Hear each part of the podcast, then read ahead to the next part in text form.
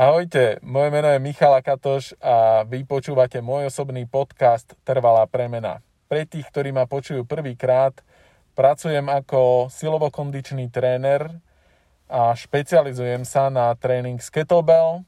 Som SFG2 inštruktorom svetovej organizácie Strong First, ktorá sa zaoberá tréningom s vlastnou váhou, veľkou činkou a kettlebell. Zároveň som zakladateľom občianskeho združenia Ľadoborci Slovensko a teda aj téma otužovania je mi blízka. Mojím takým nosným programom a v rámci mojej praxe je program Trvalá premena. Tento program sa zaoberá komplexnou zmenou životného štýlu.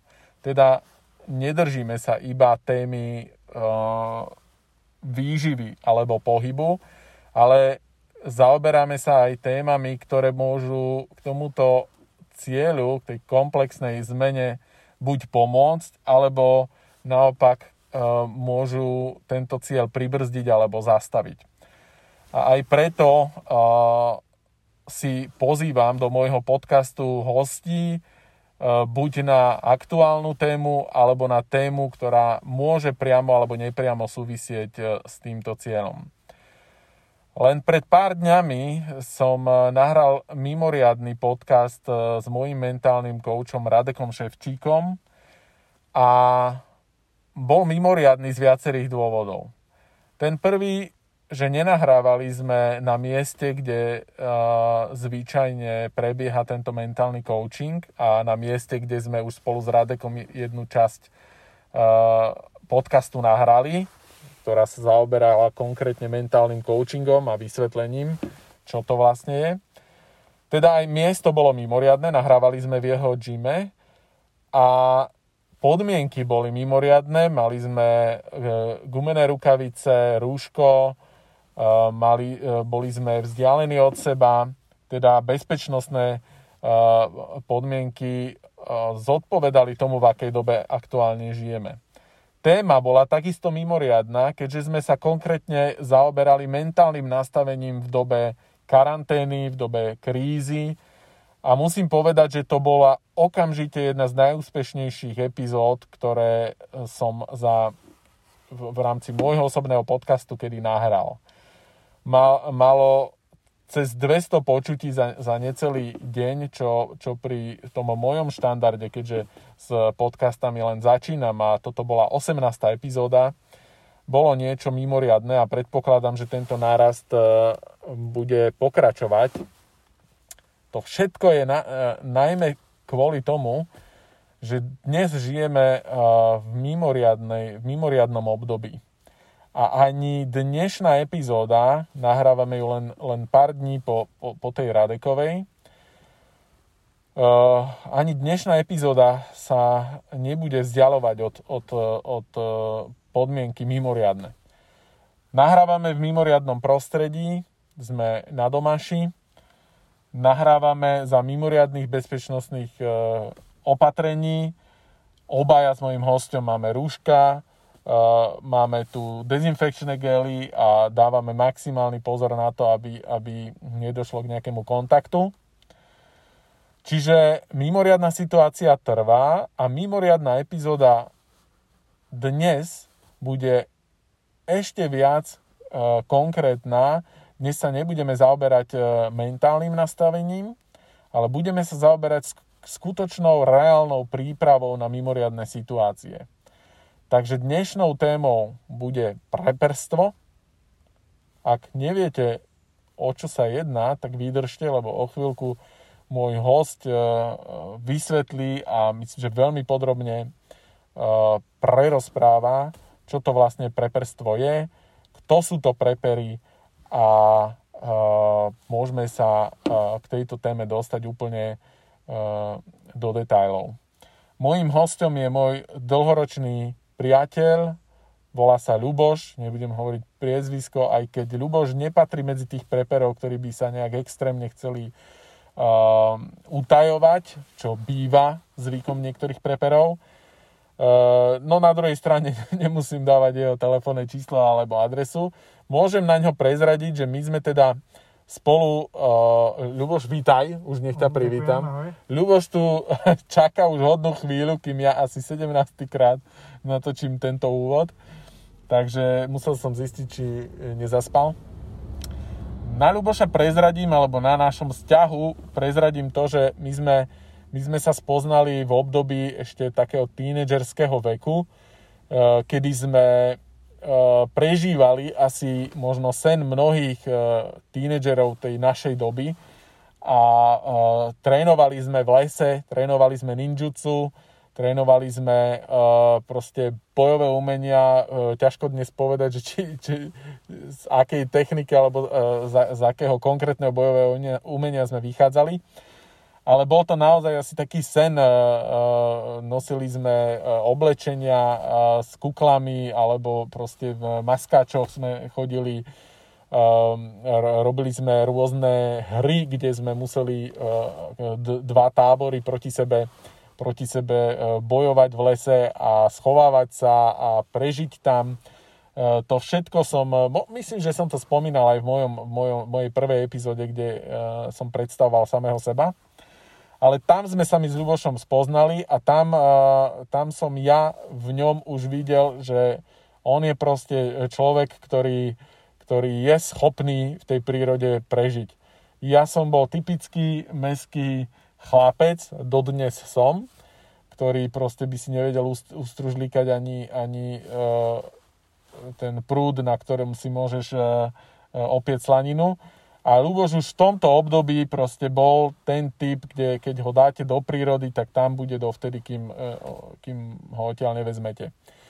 A možno práve preto sa preperstvo stalo aj jeho takým hobby zatiaľ, ktoré ale berie veľmi vážne a o ktorom dokonca píše knihu. Takže ideme na to, lebo už ten úvod je dlhý a verím, že som vás dostal do obrazu, kde sme, kto sme a môžeme sa pozrieť na to, čo to vlastne je preperstvo a kto sú to prepery. Ľuboš, máš slovo, vysvetli nám lajkom, mestským chlapcom, čo je to preperstvo. Tak prepping vznikol vlastne v období studenej vojny v Amerike, aspoň tak sa to datuje. Uh-huh.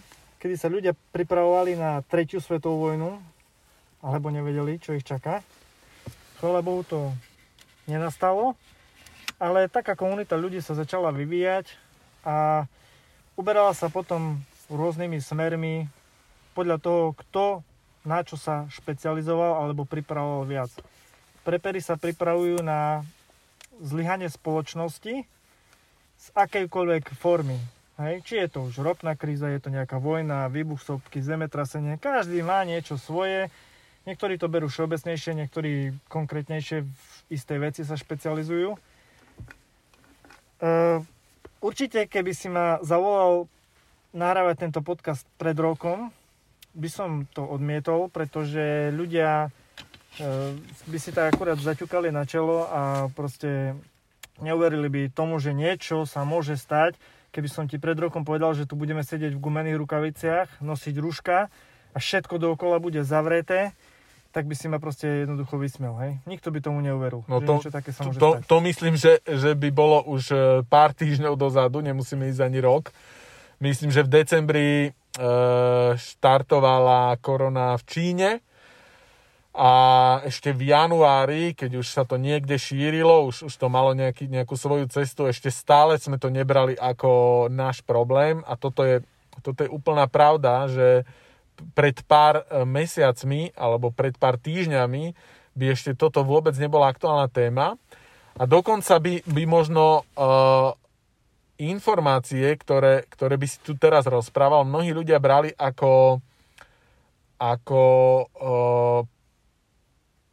paranoju alebo až niečo na tento štýl.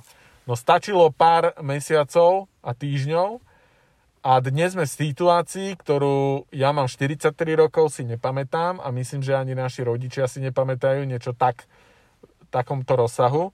A dnes je dokonca na programe dňa, ak si opíšeme situáciu, na programe dňa je dokonca zamknutie štátu Myslím, že je na to aj nejaký názov blackout, alebo lebo pýtal sa ma jeden náš môj follower na Instagrame, či by sme teda prebrali aj takúto tému. Čiže blackout sa tento výraz vznikol za druhej svetovej vojny, kedy vlastne lietali nemecké lietadlá a v Anglicku sa proste vypli komplet celé dediny, proste tie aj svetla, aj všetko sa vyplo, aby proste tie lietadlá nevedeli zamerať tie dediny. Čiže to bol taký blackout, úplné vypnutie krajiny aj od elektrického prúdu, od všetkého komplet. Uh-huh. Skôr by dnes asi trebalo používať výraz shutdown, kde sa vlastne vypnú len fabriky a ten systém, ako ho poznáme, uh-huh. Továrne, fabriky a to. Čiže zrejme tam sú tie porovnania, pokiaľ sa ja nemýlim.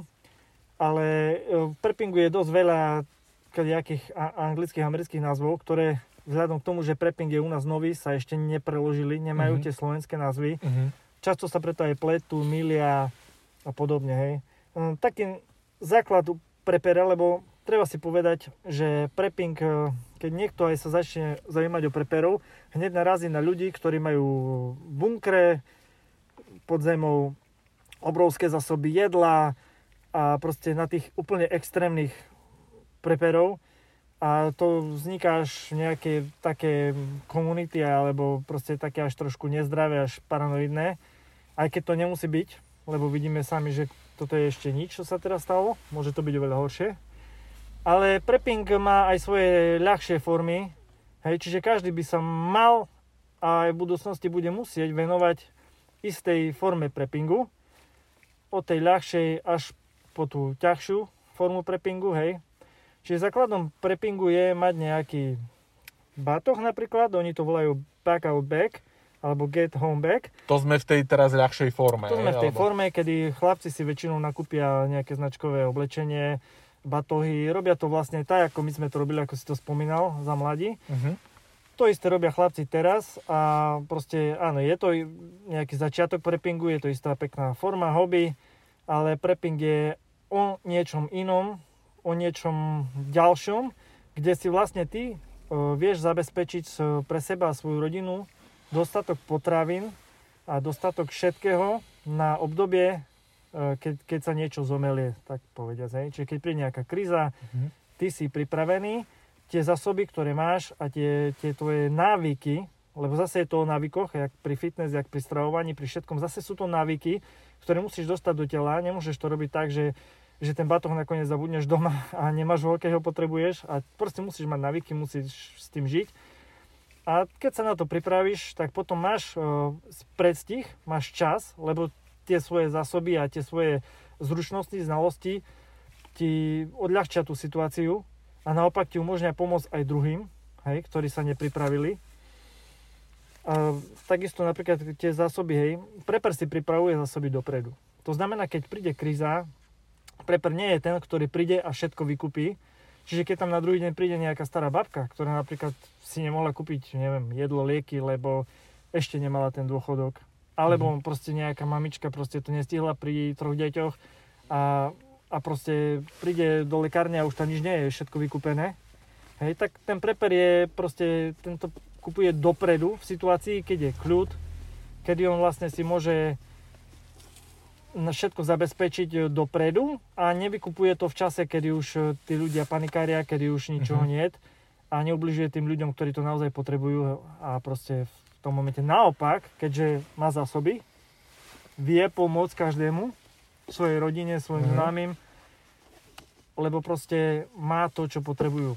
No to... A akokoľvek si dobrý človek, proste áno. Keď to nemáš, nevieš nikomu. Ono to mi pripomína aj tú situáciu dnes, čo sa týka zdravotníctva, kedy v čase pandémie koronavírusu sa rôznia rôzne tie názory aj odborníkov, alebo pri popise toho nebezpečenstva vírusu jedni to zľahčujú, že je to niečo ako iný typ chrípky a podobne, ale to gro problému celej tejto pandémie nie je ani tak v tom, že by sme nevedeli prežiť samotný vírus alebo nakazenie tým vírusom, najmä ak sa bavíme o mladých ľuďoch a s dobrou imunitou. Problém je, že ťažší priebeh toho ochorenia majú isté zraniteľnejšie skupiny a môže dojsť práve k takému narastu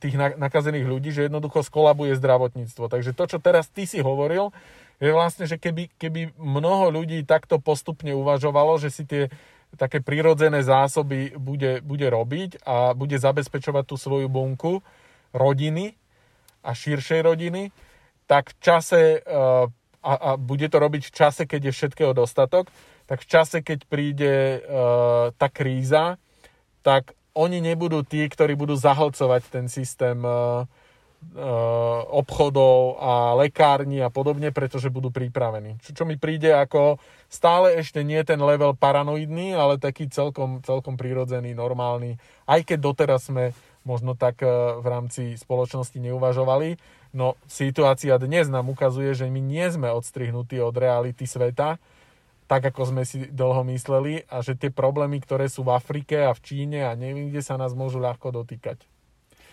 Druhou formou, ďalším krokom by som povedal, je vytvorenie si nejaké lokality, čiže je to chata, domček na dedine alebo čo, kde ty vlastne sa naučíš si všetko dopestovať, chovať a vieš, lebo aj tie zásoby sa ti raz minú a tie zásoby ti vlastne slúžia len na to, že na prekonanie toho obdobia, kým si niečo dopestuješ, kým niečo dochováš, hej, lebo to trvá pár mesiacov. No a potom vlastne by si mal nabehnúť na ten svoj vlastný kolotoč potravín a mal by si byť sebestačný. Na to ale potrebuješ už tie zručnosti mať, hej. Mm-hmm. Nie, keď sa to zomelie, vtedy sa učiť sušiť, zavárať a chovať a všetky, to sa nedá hneď nabrať to gro informácií, preto prepery sa na to pripravujú už dopredu. Jasné. A čo sú teda také tie, keď sa stále sa držíme pri tom takom základnom vybavení alebo základnej myšlienke, čo sú také tie prvé nástroje? Už si spomínal nejaký batoh napríklad. Môj kolega má taký batoh prvej voľby, alebo neviem, jak sa to povie, kde v prípade, neviem, požiaru alebo niečoho má doklady a základné veci, ktoré rodina potrebuje, a siaha po tomto batohu a odchádza s rodinou z obydlia von. Ako vyzerá to také základné vybavenie prepera, s ktorým by trebárs mohli ľudia začať? Tak základné vybavenie je určite oblečenie a vlastne je to turistické vybavenie, dá sa povedať. Hej? Plus nejaké komfortnejšie veci, ale v základe už aj tam potrebuješ straviť pár nocí v tej prírode, v tom stane a v tom... Takisto to nefunguje tak, že ty zoberieš ten batoh a teraz sa niekde vydáš, keď si v živote nebol v tej prírode, hej, nemáš skúsenosti, môže aj týždeň pršať a ty ten oheň rozložíš a také veci. Čiže tam naozaj treba mať tie skúsenosti. Netreba zabúdať, že o ten nabalený batoh môžeš rýchlo prísť. Buď ti ho ukradnú, alebo ho proste nestihneš z toho domu vybrať. Môžu sa stať rôzne situácie, preto to, čo máš v hlave, ti nikto nevezme. Ten batoh je super, ale ten nôž sa môže zlomiť, môžeš ho strátiť, hovorím, môžu ho ukradnúť, je to super mať to, ale netreba sa na to spoliehať, lebo na to môžeš potom naopak doplatiť. Okay. Čiže zručnosť sa stále ukazuje ako najsilnejšia zbraň, najsilnejšie vybavenie. Samozrejme.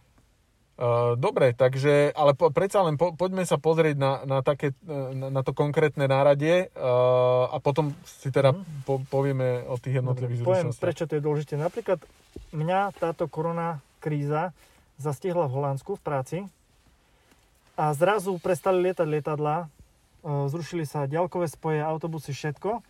Čiže ja som tam ostal fakticky odstrihnutý a mal som svoj bug out bag, alebo get me home bag, čiže ja som mal všetko pripravené tak, vždy cestujem tak, aby som vedel prísť naspäť, hoci aj pešo, hoci to bude trvať aj mesiac, v tom najhoršom prípade, hej, ale viem prísť domov stále s tými vecami, aby som mal tú výbavu stále so sebou, hej. Tak napríklad nenosím kufor, zásadne nenosím kufor, pretože nebudeš ťahať 2000 km zo sebou kufor, hej. Jasne. Čiže všetko si balím do batoha, mám tam spacák, mám tam nepremokavé veci, mám tam svoj riad nerezový, výbavu, mám tam dve nože, nejaký príbor, všetky tie veci, ktoré by som potreboval a ktoré by ma dostali opäť domov, lebo vieš, teraz to nie je až také strašné. Keby tá epidémia bola vážnejšia, ako je bola, alebo čo, ani nikto ťa nezoberie v žiadnom prípade do auta, hej, že nejaká cesta stopom nepripadá úvahu alebo nič. Musel by si proste si zohnať nejaký bicykel a prísť aj z toho Holandska. Čiže tam ma to úplne zastihlo, ale ja som bol v pohode, mal som so sebou komplet výbavu, vedel som, že dojdem domov akokoľvek a nemal som z toho taký stres, hej.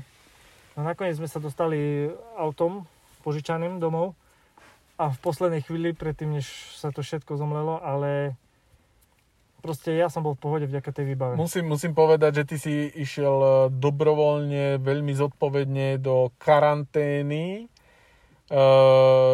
Dnes sme už teda ďaleko za tým termínom karantény, ale ty si išiel na svoju farmu.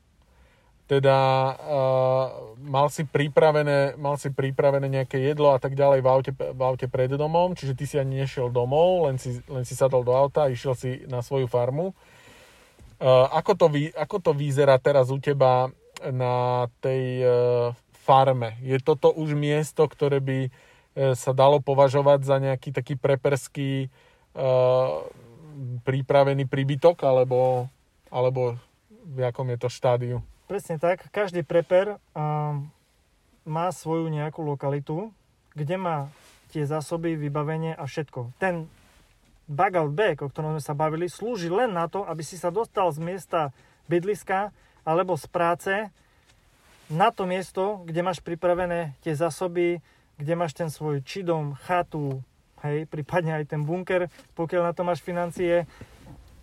Proste ten batoh ti slúži len sa dostať tam máš ďalšie veci, od zásob cez načinie, náradie a to. A ja mám takto tú svoju farmu, hej, teda mám tam vlastnú vodu vo svojej studni, mám tam koňa, pozor zase, ten koň je už naučený všetky práce robiť, domáce, poľnohospodárske, aj v lese, hej, čiže to nie je tak, že tam mám nejakého mladého žrebca, ktorého teraz idem učiť, lebo teraz prišla kríza. Hej, to musí byť všetko pripravené, naučené.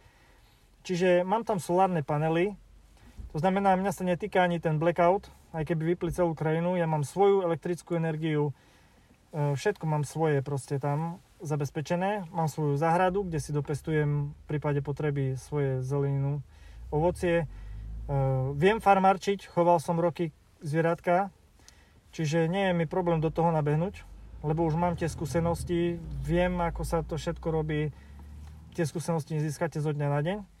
Čiže ja som tam mám svoju jednotku, mám tam svojich strážnych psov, hej, lebo to by som zase podotkol. Veľmi dôležité pre pingu je vedieť si aj tie zásoby ochrániť. Hej. Jednoducho, tí, čo nebudú mať zásoby, prídu tam, kde vedia, že tie zásoby sú a prídu si ich zobrať. Hej.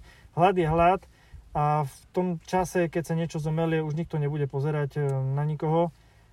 Takže ďalšia časť pre pingu je vedieť si to, ochrániť tie zásoby. Buď si ich skryť, alebo keď máte zbrojný preukaz, tak proste si zabezpečiť tú zbraň, aby ste sa vedeli obrániť aj svoju rodinu. Ja to mám zabezpečené 2-metrovým murovaným plotom. Mám tam kaukazských ovčiakov, ktorí mi to strážia, to je taká prvá línia. A potom ďalej, už podrobnejšie to nebudem rozoberať, ale mám niekoľko stupňov, ktoré by trebalo prekonať, čiže nie je to jednoduché a vždycky si zlodej vyberie tú ľahšiu formu, ano, kde to nie je. Opäť sa tu dostávame k princípom. Mne sa veľmi páči, keď v nejakej oblasti sa dostávame k princípom, ktoré vlastne fungujú všade. Tiež sa teraz počas karantény a počas krízy korony veľa hovorilo o tom, že budujte si imunitu a proste choďte von a tak. A niektoré tie odporúčania boli trošku mimo reality, pretože v čase, kedy prebieha pandémia, nie je priestor na budovanie imunity. To má človek budovať vtedy, keď je zdravý a keď je všetko v poriadku. Samozrejme má zmysel pracovať na udržiavaní akej takej imunity alebo na chránení svojej doteraz vybudovanej imunity a proste povedzme psychickej pohody nejakými činnosťami konkrétnymi. Ale takisto aj tu sa bavíme opäť o nejakom princípe pripravenosti. To znamená, spomenal si, že tam máš koňa, ktorý už dokáže niečo pomôcť v čase krízy. Tiež som chcel spomenúť, že ten tvoj návrat z Holandska, alebo tá pripravenosť na to, tiež sa neopiera iba o ten batoh, pretože odkedy ja ťa poznám, tak ty si absolvoval rôzne cesty po svete, či už to bolo klasicky lietadlom, bol si proste na bicykli si prešiel. Kde si vlastne bol na bicykli vtedy, keď ste išli s Patrikom? No, prešli sme celú Škandináviu a tu by som povedal, že sme to prešli bez peňazí, tým myslím bez €1. Hej, čiže ťa to zoceli a naučí ťa to, ako fungovať, aj keď proste nemáš nič. To je tá zručnosť, ktorá nie je priamo súvisí s tým, že samozrejme ty ako už človek, ktorý sa preprstom nejaký čas zaoberá, tak ty už máš aj tie zručnosti, aj ktoré vyplývali z tvojho hobby, teda zvieratka, farmárčenie, kone a podobne. Ale ten váš výlet, ktorý ste mali vtedy na bicykloch, ja som o ňom veľa počúval, možno si niekedy natočíme špeciálnu epizódu o tom, myslím, že bude veľmi zaujímavá. Tak ako si povedal, vy ste išli bez €1 a boli ste tam x-krát vystavení takému diskomfortu, ktorý ťa jednoducho vykopne z tej komfortnej zóny akejsi pohody, že ja neviem, hanbím sa ísť opýtať o vodu a podobne. To sa môžeš hanbiť, keď si ju vieš kúpiť o 20 metrov ďalej v obchode, ale musíš cez tento diskomfort prejsť, cez tú bariéru, keď si jednoducho v situácii, že nemáš čo jesť, nemáš čo piť a nemáš ani za čo si to kúpiť.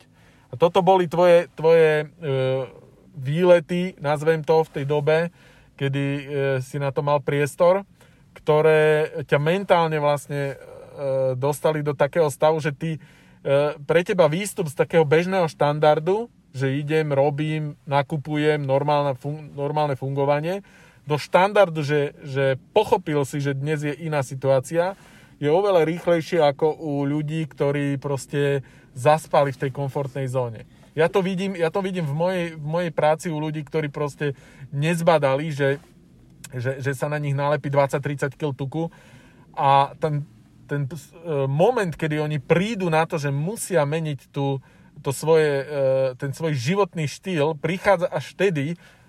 Tu dávam kredit opäť môjmu mentálnemu koučovi, ktorý túto vetu povedal. Niektorí ľudia teda vedia výjsť z tej komfortnej zóny až v tom momente, keď bolesť, ktorá vzniká, alebo ktorú cítia z toho, že boli dlho v tej komfortnej zóne a prišli treba z nejaké choroby alebo zranenia alebo niečo podobné, je vyššia ako bolesť, ktorú by cítili, ak by prirodzene vyšli z toho diskomfortu. To znamená, ak ja by som im povedal, že musíš začať chodiť pravidelne, musíš sa začať hýbať.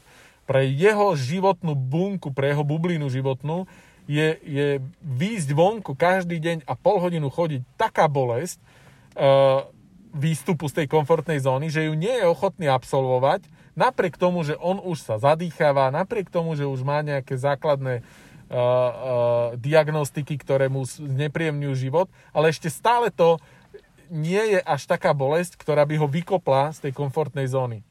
A toto vnímam v tomto takú podobnosť, že bolo to dnes v tejto dobe vidieť, kedy už sme videli, že začínajú chodiť, že začína sa to už prenášať tá korona aj za naše hranice. Ešte stále boli ľudia, ktorí prišli dokonca z epicentra z Talianska a oni ešte proste stále nepochopili, že situácia je iná, že sa ich to môže dotýkať a išli si zaližovať niekde do Tatier a pomohli poroznášať to, čo priniesli ďalej.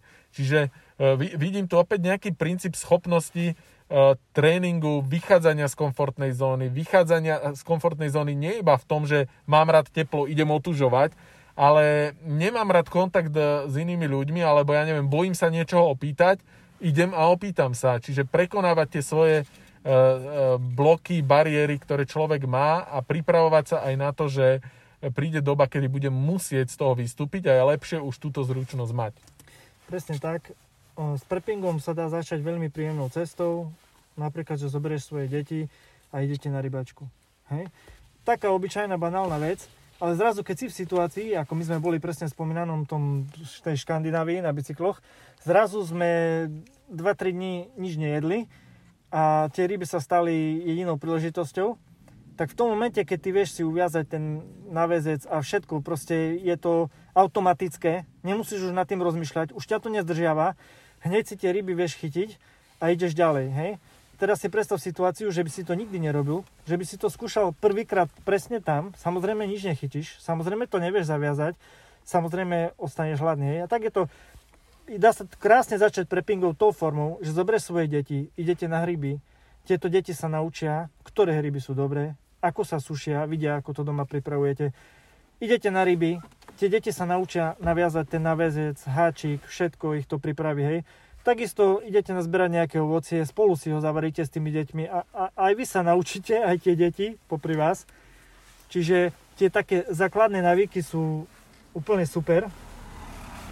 No a treba na to ísť postupne a takou peknou hravou formou, lebo prepping môže byť krásne hobby. Môže to byť krásne hobby, pokiaľ sa nič nezomelie. Je to úplne nádherné hobby, strávený čas v prírode s rodinou, s kamarátmi. Sú dokonca prepery, ktorí vytvárajú určité komunity, hej, ktorí sa pravidelne stretávajú, majú rôzne zamestnania a veria tomu, že si vedia navzájom pomôcť, že sa proste v prípade, že sa niečo zomelie, vedia stretnúť v jednej lokalite. Jeden je zubár, druhý je kováč, tretí je doktor a ďalší je farmár a že spolu vytvoria také zoskupenie, ktorým zabezpečí každú škálu, každé odvetvie, aby vedeli fungovať. To je ďalšia forma preppingu. OK, čiže toto už je, myslím, že už sme prešli z toho takého základného do akejsi až komunity, čiže to už je niečo, kde naozaj je potrebné možno poznať viacerých takých ľudí a združovať sa a mať tam dôveru a podobne. Čiže toto sme v akejsi pokročilejšej forme. Predpokladám, že posluchači, ktorí nás teraz počúvajú, vo väčšine prípadov budú v takej pozícii asi ako som ja. Ja som teda úplne nepripravený, ak teda si odmyslím to, že som otužilý, mám nejakú kondíciu, pozri sa, aký mám nožík, to je dobrý nožík. Ukazujem Ľubošovi taký, počkaj, čo je to za značka? Victorinox, švajčiarsky nož. Švajčiarsky, to je OK? Alebo... Je to super nož. A práve v tých krizových situáciách ti veľmi pomôže, ale nie je to odpoveď na všetko. Hovorím, no, môžeš ho stratiť o 5 minút a si nahraný. Áno, čiže zručnosti, budovanie zručnosti. Aj vyrobiť si ten nôž. Aj vyrobiť si ten nôž dokonca, no. Tak to už je vysoký level, hlavne pre mňa. Takže ja som si už predtým, ako som sa rozhodol a navrhol som Ľubošovi, že spravíme túto epizódu, tak som sa vnútorne rozhodol, že budem túto ľahšou cestou, tou prvotnou, tie prvé kroky k preperstvu budem robiť primárne teda v okruhu svojej rodiny a budem si budovať tie zručnosti. No tiež, keď sme ešte len išli nahrávať tento podcast, tak som sa viac orientoval na to, že si te budem pýtať na tieto nástroje, aký typ batohu, čo presne tam zbaliť a podobne, čo určite chcem, ale stále mi teraz z tvojho rozhovoru, svojho rozprávania vychádza, že budem sa predsa len musieť naučiť chytať ryby, a robiť niečo s drevom a podobne. Mimochodom, ja som ako dieťa s mojím otcom chodil na ryby, ale potom sme prestali a dnes neviem, či by som vedel naviazať háčik alebo niečo podobné. Čiže budeme asi chodiť častejšie vonku spolu. No, je to veľa vecí, vieš.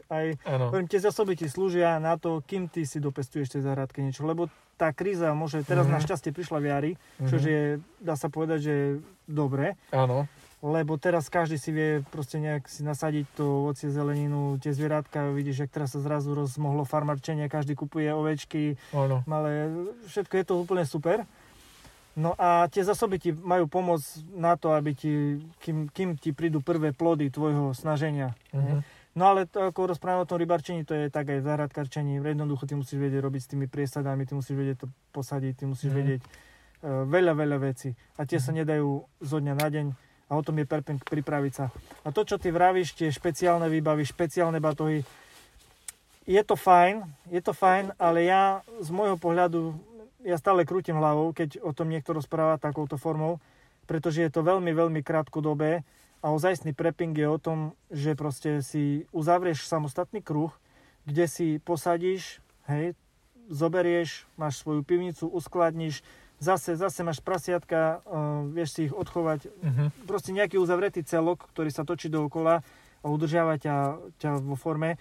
Tie prebytky si vieš vymeniť, hej? Uh-huh. Čiže to je dôležitá časť preppingu, výmena. Aj z tých zásob, aj z toho, čo dopestuješ, ty si vieš vymeniť za plodiny, ktoré nemáš, napríklad ja nechovám včely, hej? Uh-huh. Ale viem si vymeniť kopu veci za ten med. Uh-huh. Čiže je to aj výmena. A potom niektorí ktorí si aj zhromažďujú nejaké artikle výmenné. Uh-huh. Hej, je to, teraz sa veľa sranduje okolo toho toaletného papiera. Ano. A moja priateľka sa ma pýtala, že teda, ako je to s tým toaletným papierom, že či to už naozaj ľuďom šibe. A ja hovorím, dobre, tak ja teraz beriem ten toaletný papier a teraz ho na mesiac schovám všetko doma.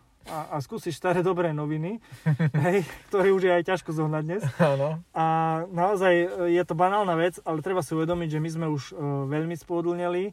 Sme iní ľudia, ako boli naši starí rodičia a naši rodičia. Hej, čiže my už máme iné nároky a nedokážeme len tak prehúpnúť zo dňa na deň niekde inde. Hej. Keď zoberiem si ľudí v druhej svetovej vojne, ja som stále premyšľal, viete, jak v tých zakopoch tam prežili.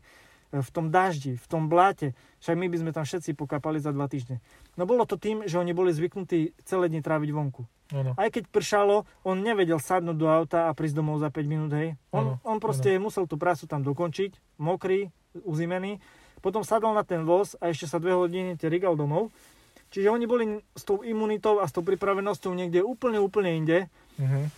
Aj ten záchod mali vonku na dvore, hoci bolo minus 20 a vybehol tam 10-krát za deň. Proste boli tie drobné veci, keď to pospájaš dokopy, oni boli úplne iní ľudia, než sme my dnes. Čiže náš komfort je ďaleko a... Asi je treba sa tomu potom prispôsobiť, tak ako hovoríš. Mne ešte napadlo práve, keď si rozprával o tom chytaní rýb, keď ste boli v tej Škandinávii, že je veľký rozdiel, keď ty máš tú zručnosť, to je ako keby som vybral nôž, keď ho potrebujem a mám ho, tak vyberiem zručnosť, že viem si zaviazať háčik a viem ho hodiť do vody a v podstate tvoje nastavenie mysle, to mentálne nastavenie je úplne inde, nemusí byť v úplne tom krízovom manažmente a v nejakom paralizujúcom strachu, pokiaľ stále si blízko schopnosti sa uživiť a tam si blízko, keď máš tie zručnosti. Čiže keby ja som sa ocitol v tej situácii ako vy na tom bicyklovom výlete, že nemám čo jesť, tak som a nemám za čo si kúpiť a neviem si chytať ryby a bola by to jediná moja šanca, tak ja kým prekonám stres z toho, že ja vlastne neviem, čo mám robiť, tak ty už dávno máš chytenú rybu alebo si v úplnom kľude. A takto posunutí, takto tie zručnosti vlastne posúvajú tú hranicu toho, kedy príde k tebe až ten paralizujúci strach alebo obavy z toho, že už si niekde na konci, už si niekde na hrane a už nevieš bežnými svojimi zručnosťami zabezpečiť si život alebo ochrániť rodinu alebo niečo podobné. Čiže práve budovanie zručností by malo byť takouto prípravou na to, aby sme svoje hranice z tých obývačiek a z toho absolútneho komfortu posúvali postupne ďalej, až by sme boli možno nie tak pripravení ako nejaký MacGyver, ale proste pripravení v bežných situáciách to, čo teraz je, však to teraz bolo krásne vidieť, že najskôr bolo nejaké obmedzenie najskôr sa o niečom rozprávalo a my už sme boli v nejakom strese, v panike. A keby som dnes povedal, že všetko sa rušia, všetky obmedzenia sa rušia a budeme sa iba baviť o tom, že budú nejaké mierne obmedzenia, ktoré boli na začiatku, ja neviem, zákaz stretávania sa ľudí nad 30 osôb a viac, tak by sme všetci sa tešili, že to je pohoda úplná. Ale keď to vtedy prišlo, tak boli hlasy, ktoré proste tvrdili, že to je nesloboda, neviem čo, proste hlasy, ktoré boli stále ešte vo svojej bubline komfortnej, ako tu, ja neviem, mojich 43 rokov, nič podobné nebolo, tak si myslím, že to ani nemôže sem prísť a tie naše hranice niekde tam sú. A čím bola situácia vážnejšia, tým boli vážnejšie tie opatrenia a už aj dnes sa vlastne hovorí o celkom vážnom opatrení zastaviť na pár týždňov štát, čo opäť dnes vnímame ako niečo neskutočné, že to keby sa stalo, tak to bude brutál. Taký zásah tu proste nikdy nikto nezažil. Ale ešte stále je možná hranicu posunúť ďalej a predstaviť si, čo by bolo, keby popri tom tu bola nejaká vojna. Popri tom, ako moja babka, nie moja babka, ale babka, ktorá žije s nami v spoločnej domácnosti, nám rozprávala príbehy za druhej svetovej vojny, ako išla dole dedinou a do susedného domu alebo na dvor spadla bomba a proste zabilo tam suseda a ona utekala kdesi domov. To sú neskutočne nepredstaviteľné veci pre nás a to je až naozaj vážna situácia. To, že dnes máme nejaké obmedzenia, že situácia je vážna a samozrejme budeme nejaký čas uťahovať opasky, aby sme dali naspäť ekonomiku, keď to všetko pominie a že potrebné robiť nejaké opatrenia. To je nepríjemné, je to veľmi ďaleko už za našou bežnou komfortnou zónou, ale ešte stále to nie je to najhoršie. Moja babka, už nebožka, hovorila stále jednu vetu, že poviem to po slovensky, ona to hovorila vo východňarskom dialekte, ale poviem to po slovensky, pozeraj tam, kde je horšie. Možno by ma za túto vetu dnes guruovia pozitívneho myslenia odsudzovali, ale ona je naopak veľmi, veľmi pozitívna. Stále sa môžeš vo svojej situácii pozrieť na ľudí, ktorí sa majú horšie, ktorí nemajú ani takéto možnosti, aké máš dnes ty a nemajú také šance, aké máš dnes ty. Ty dokonca dnešnú karanténu môžeš využiť už na budovanie nejakých svojich zručností, pretože si doma, máš čas, ešte stále máš prístup k potravinám, ešte stále máš prístup k vode a môžeš už len tým, že buduješ si tie zručnosti, už len tým, že sa mentálne pripravuješ, to, o čom sme rozprávali s Radekom Ševčíkom, v tom, už len tá aktivita ti nedovolí spadať do nejakej depresie a do nejakých paralizujúcich myšlienok.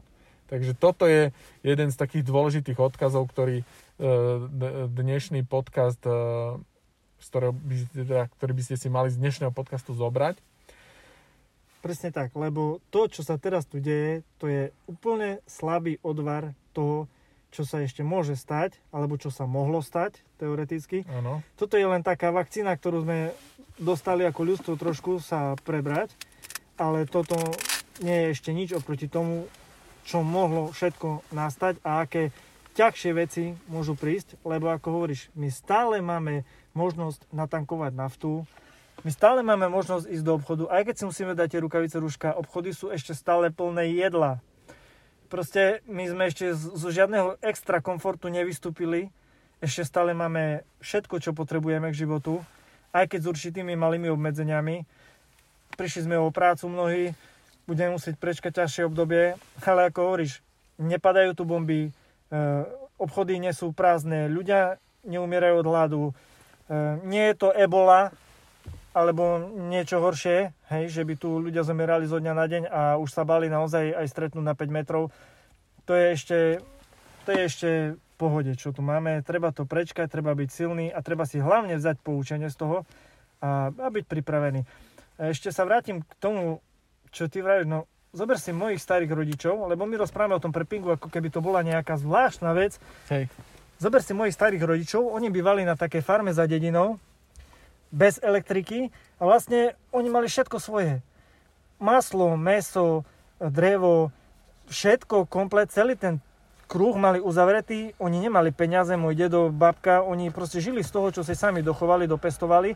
Čiže to nie je žiadne science fiction alebo niečo, o čom by sme my tu snívali, alebo že či je to možné, nie je to možné. Veď tak ľudia, naši starí rodičia tak žili. Všetko si dochovali, dopestovali a neboli závislí na nikom a na ničom. A preto aj prežili tú druhú svetovú vojnu. Tie 4 roky neuveriteľného trápenia, tápania a hladu. Oni prežili vďaka tomu, že na každom dvore boli husy, kačky, sliepky, kravy, prasiatka, zahrady boli plné zeleniny, každý všetko choval, pestoval, to bola neuveriteľná zásobáreň jedla, ktorú my dnes nemáme. My dnes máme bazény, anglické trávniky, dnes keď nám stopnú tie kamióny, ktoré chvála Bohu nestopli, hej, čiže ešte nám stále vozia. No niektoré už stopli. No, ale nie je to tak, že by sme tu umierali od hladu, ale treba si uvedomiť, že proste my dnes sme tak na tom nastavení, že máme, ako hovorím, anglické trávniky, bazény a keď nám stopnú kamióny, tak my sa proste správame, ako keby to jedlo v tom Tesku, Bile a v týchto reťazcoch, ako keby to tam rástlo na tých pultoch, hej. Treba si uvedomiť, že keď zastanú kamióny, dojde všetko. Nikto nemá žiadne zásoby, nikto nemá záhradu, nikto už nechová zvieratá, nikto už nič nepestuje, lebo napríklad druhú svetovú vojnu Angličania prežili vďaka záhradkárčeniu. Vďaka tým svojim maličkým záhradkám za domami oni prežili tú izoláciu, kedy im tí Nemci blokovali tie lode a všetko, lebo oni ako ostrov musia všetko dovážať. Čiže oni vďaka tým maličkým záhradkám to prežili a tam je tá odpoveď. Každý musí spraviť niečo pre seba a vtedy vieš pomôcť aj všetkým okolo seba, keď máš tú pivnicu plnú, keď máš tie prebytky, vieš to vymeniť, vieš to darovať, vieš si to fungovať a si v tom kľude, v tej pohode, keď niečo príde. Jo, toto je teda asi aj taký hlavný odkaz. Máme tam ešte nejakú vec, myslím, že sme prešli v základe. Teda cieľom dnešného podcastu bolo vysvetliť vám a objasniť vám, čo to vlastne je preperstvo, kto sú to prepery, že sú rôzne možno levely tejto záľuby, alebo neviem, ako to mám nazvať, hnutia, a že už dnes môžeš začať uvažovať spôsobom, možno v takom miernejšom duchu, ako sa rozumným spôsobom zabezpečiť pre... Netvrdím, že vojnu, stále verím, že k takému čomu si nemôže dojsť, no ale verili sme kadečomu a dnes sme v veľkých obmedzeniach.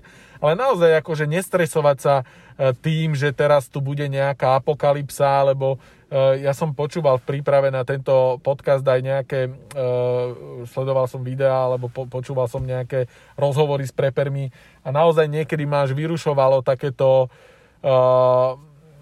tie konšpirácie, k čomu všetkému môže dôjsť a proste na čo všetko je potrebné sa pripraviť.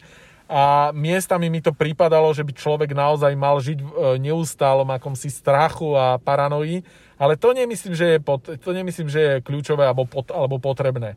Ale má zmysel sa v týchto časoch zamyslieť nad tým, ako sme pripravení na možno takéto podobné situácie, ako je teraz, a ako by sme sa mohli pripraviť do budúcna.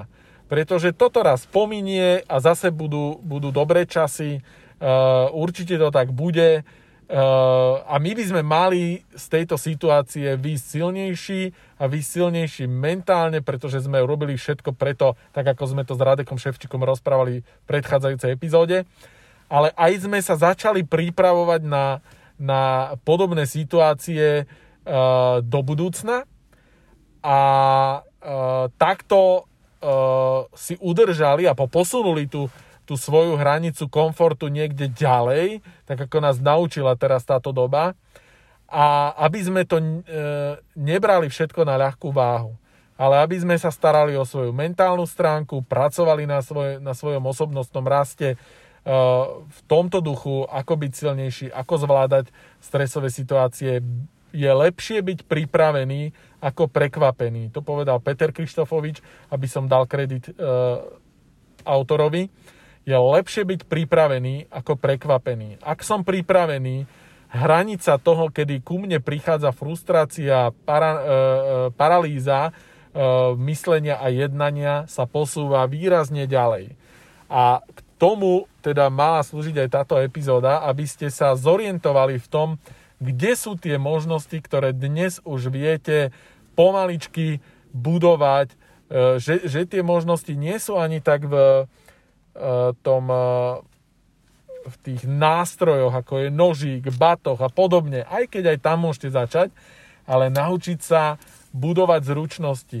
Ľuboš nám povedal, že celé to budovanie týchto zručností a práca na sebe v tejto veci, v tejto oblasti, nemusí byť žiadny militárny režim. Že to môže byť naopak proste zmysluplné trávenie času s rodinou, s deťmi, budovanie návykov a budovanie zručnosti aj u detí, vzťahu k prírode a podobne, vzťahu k jedlu, nepreháňať to s konzumáciou jedla, lebo dnes vidíme, že to nie je samozrejmosť. Dávať pozor na vodu, pretože to tiež nemusí byť samozrejmosť v budúcnosti. Čiže celá tá príprava môže byť naopak krásne, príjemne stráveným časom so svojimi blízkymi.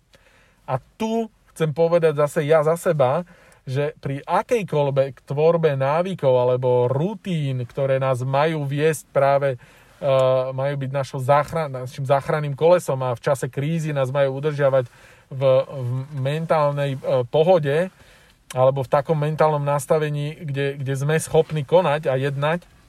Všetky tieto návyky a zručnosti sa majú budovať tak, že sa na nich už pri práci na nich, už pri ich vykonávaní a pri budovaní máme mať dobrý pocit. Pretože tak je človek nastavený už milióny rokov, že musí mať okamžite spojené tú činnosť, ktorú chce opakovať a ktorú chce vykonávať, ktorú potrebuje, mal by s ňou mať spojený okamžitý príjemný pocit, príjemný zážitok.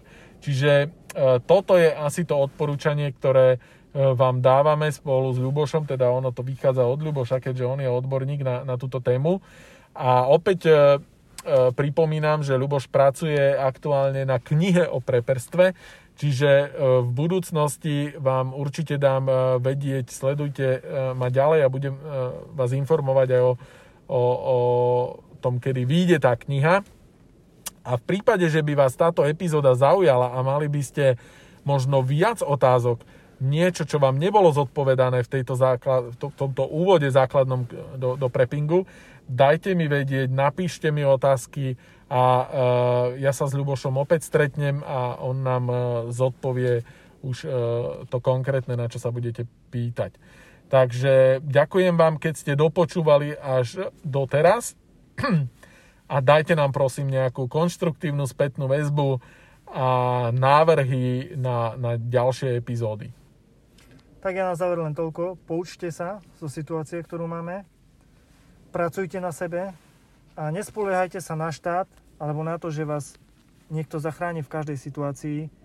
Buďte sami pripravení. Ďakujem, Ľuboš, ešte raz, že si nám venoval svoje know-how a svoje skúsenosti a ja budem uvažovať ešte nad tým, že ak nám aj neprídu nejaké ďalšie otázky k preppingu, ako by sme mohli nahrať ešte nejakú časť a napadlo mi to práve pri tom vašom výlete s bicyklami, že možno, že niektoré z týchto príbehov by sme mohli dať do podcastu a mohli by ľudí inšpirovať k výstupu z komfortnej zóny a k lepšej príprave v časoch, kedy je všetko v poriadku. Takže ešte raz sa s vami lúčim a v prípade, že vám táto epizóda dala aj niečo viac ako len príjemne strávený čas, zdieľajte ju so svojimi blízkymi, s priateľmi, odporúčte môj osobný podcast a jeho ďalšie témy, aby sme dokázali v týchto ťažkých dobách šíriť aj možno zmysluplný obsah, ktorý dáva nádej a dáva nejaký osoch pre ľudí viac ako len počítanie mŕtvych v iných krajinách a podobne. Držím vám palce, držte sa a určite to spoločne zvládneme. Majte sa pekne. Čau, čau.